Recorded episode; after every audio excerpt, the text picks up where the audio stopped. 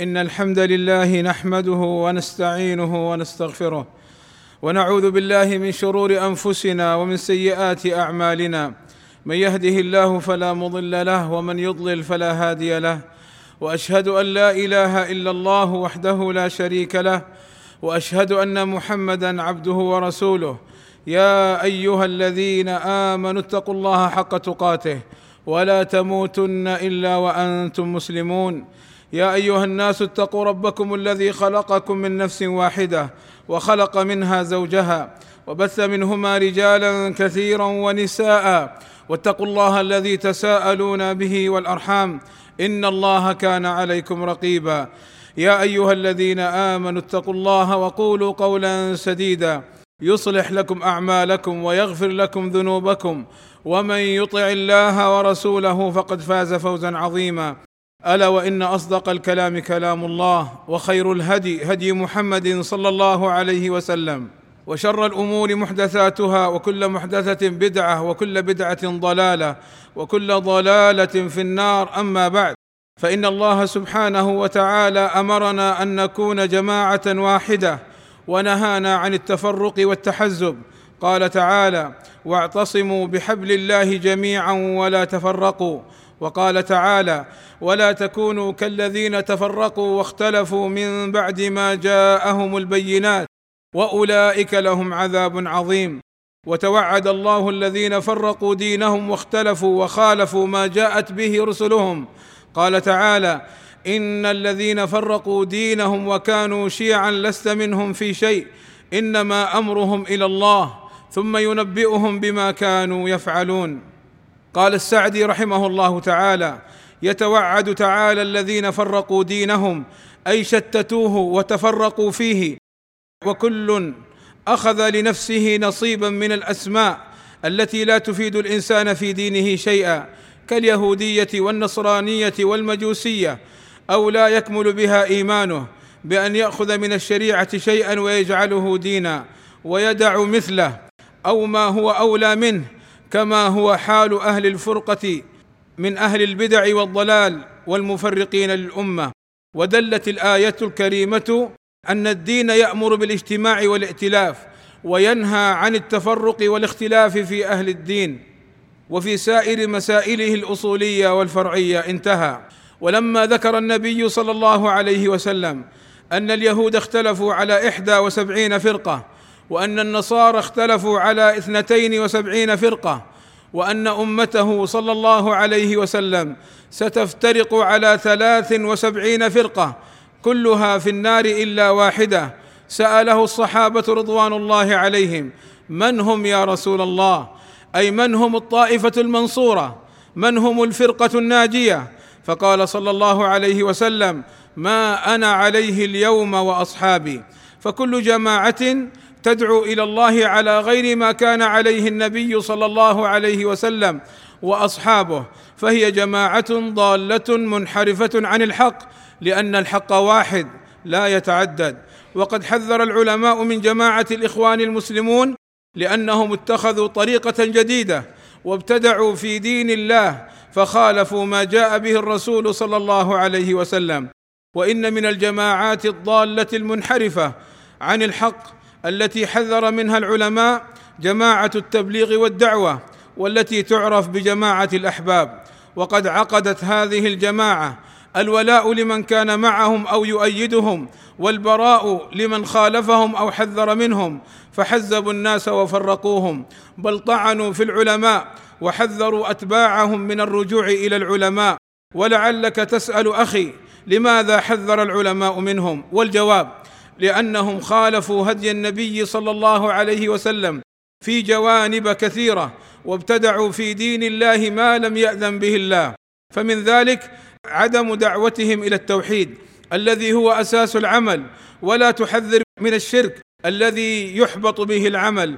بل لا تكتفي هذه الجماعة بإهمال الدعوة إلى التوحيد والتحذير من الشرك بل تنهى أتباعها عن الاشتغال بذلك. وتعتبر التوحيد أنه من الأمور المفرقة للناس. فأي خير في جماعة لا تدعو إلى التوحيد بل تنهى عن الدعوة إليه. وأي نجاة لجماعة لا تحذر من الشرك بل تعتبر التحذير من الشرك مفرقا للناس. بل يوجد في هذه الجماعة من البدع الشركية كتعلقهم بالقبور والأضرحة والأولياء ما لا يخفى على عاقل. ومن مخالفات هذه الجماعة عدم اهتمامها بالعلم الشرعي. والله سبحانه وتعالى يقول قل هذه سبيلي أدعو إلى الله على بصيرة أي على علم وهدى من الله.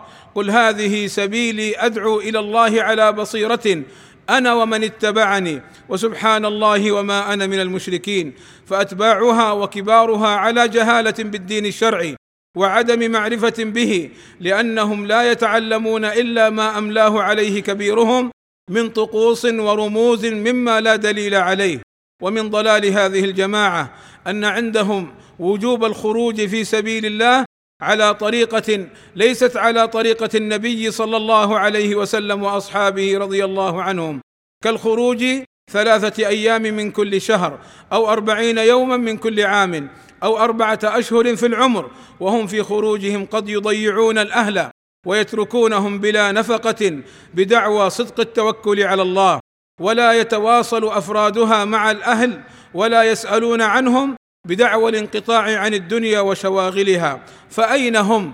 أين هم من قول النبي صلى الله عليه وسلم؟ كفى بالمرء اثما أن يضيع من يقوت. إنها جماعة صوفية يسلكون طرق الصوفية ويبايعون عليها وهناك مخالفات أخرى لهذه الجماعة لعل ما سبق فيه كفاية لمن طلب الحق وسعى إليه. ولعلك تقول أخي أنا خرجت معهم ولم أجد ما تقول. أقول إن هذه الجماعة جماعة تتخذ التقيه والتخفي فلا تظهر لأتباعها في أول أمر هذه الأمور. ولكن من خرج معهم واستمر معهم حتى تآلفهم وأحبهم حتى لا يرى السوء الذي يصدر منهم إلا خيرا حينها يبدون له ذلك. وقد اعترف كثير ممن تاب من هذه الجماعة أن هذه الأمور التي حذر منها العلماء موجودة فيها فلا تغتروا عباد الله بهم. والله أسأل لي ولكم التوفيق والسداد وأن يغفر لنا الذنوب والآثام. إنه سميع قريب مجيب الدعاء. الحمد لله رب العالمين والصلاة والسلام على المبعوث رحمة للعالمين وعلى آله وصحبه أجمعين. عباد الله لعل قائلا يقول هذه الجماعة أنقذت كثيرا من الشباب من المعاصي فكيف يحذر منها العلماء؟ فالجواب أن العلماء حذروا من هذه الجماعة لمخالفتها للحق وقد سبق معنا شيء من تلك المخالفات. ثم نعم هم يسعون لإخراج الشباب من المعاصي ولكنهم يوقعونهم في البدع والضلال والانحراف وعدم الالتزام بمنهج السلف الصالح. وهذا يكشف لنا خطورة هذه الجماعة. لذلك هذه الجماعة تعتبر حاضنة ومصنعا للشباب الذين وقعوا في الإرهاب فكثير من جماعة جهيمان الذين استحلوا حرم الله عز وجل وضيعوا الصلوات فيها لأيام كانوا كثيرا من أتباع جهيمان كانوا من أتباع جماعة التبليغ والأحباب. وكذا كثيرا من جماعة تنظيم القاعدة وداعش كانوا من جماعة التبليغ. وهذا ثبت لولاة الأمر عندنا بعد التحقيقات التي أجروها في القضايا المختلفة فاكتشفوا أن جماعة التبليغ والأحباب التي تدعي الزهد والعبادة والتفرغ عن أشغال الدنيا هي محطة ومصنع مساند للخوارج الإرهابيين. لذا حذر العلماء من هذه الجماعة كالشيخ ابن باز والألباني وصالح الفوزان والغديان وغيرهم. فإن قلت هم يقولون إن الشيخ بن باز رحمه الله تعالى نصح بالخروج معهم فالجواب نعم أفتى الشيخ ابن باز رحمه الله تعالى بالخروج معهم ونصح بذلك أول الأمر. لما كان لا يعرف ما في هذه الجماعة من مخالفات وكان رحمه الله يظن أنها تدعو إلى دين الله فلما تبين له بالشهود العدول مخالفاتها رجع عن فتواه وأمر بتمزيق كل فتوى له بالخروج مع جماعة التبليغ أو الثناء عليهم وحذر منهم وكبارهم. كبار جماعة التبليغ يعلمون أن الشيخ بن باز تراجع عن فتواه وحذر منهم ومع ذلك ينشرون أن الشيخ بن باز يؤيدهم ويأمر بالخروج معهم. فأي صدق عند هذه الجماعة؟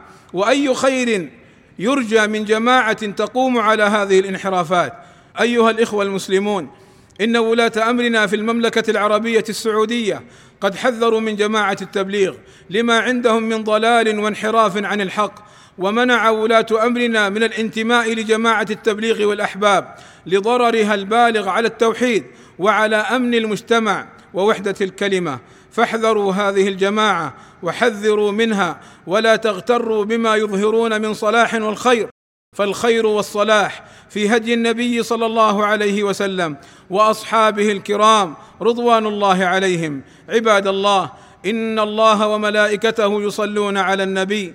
يا أيها الذين آمنوا صلوا عليه وسلموا تسليما.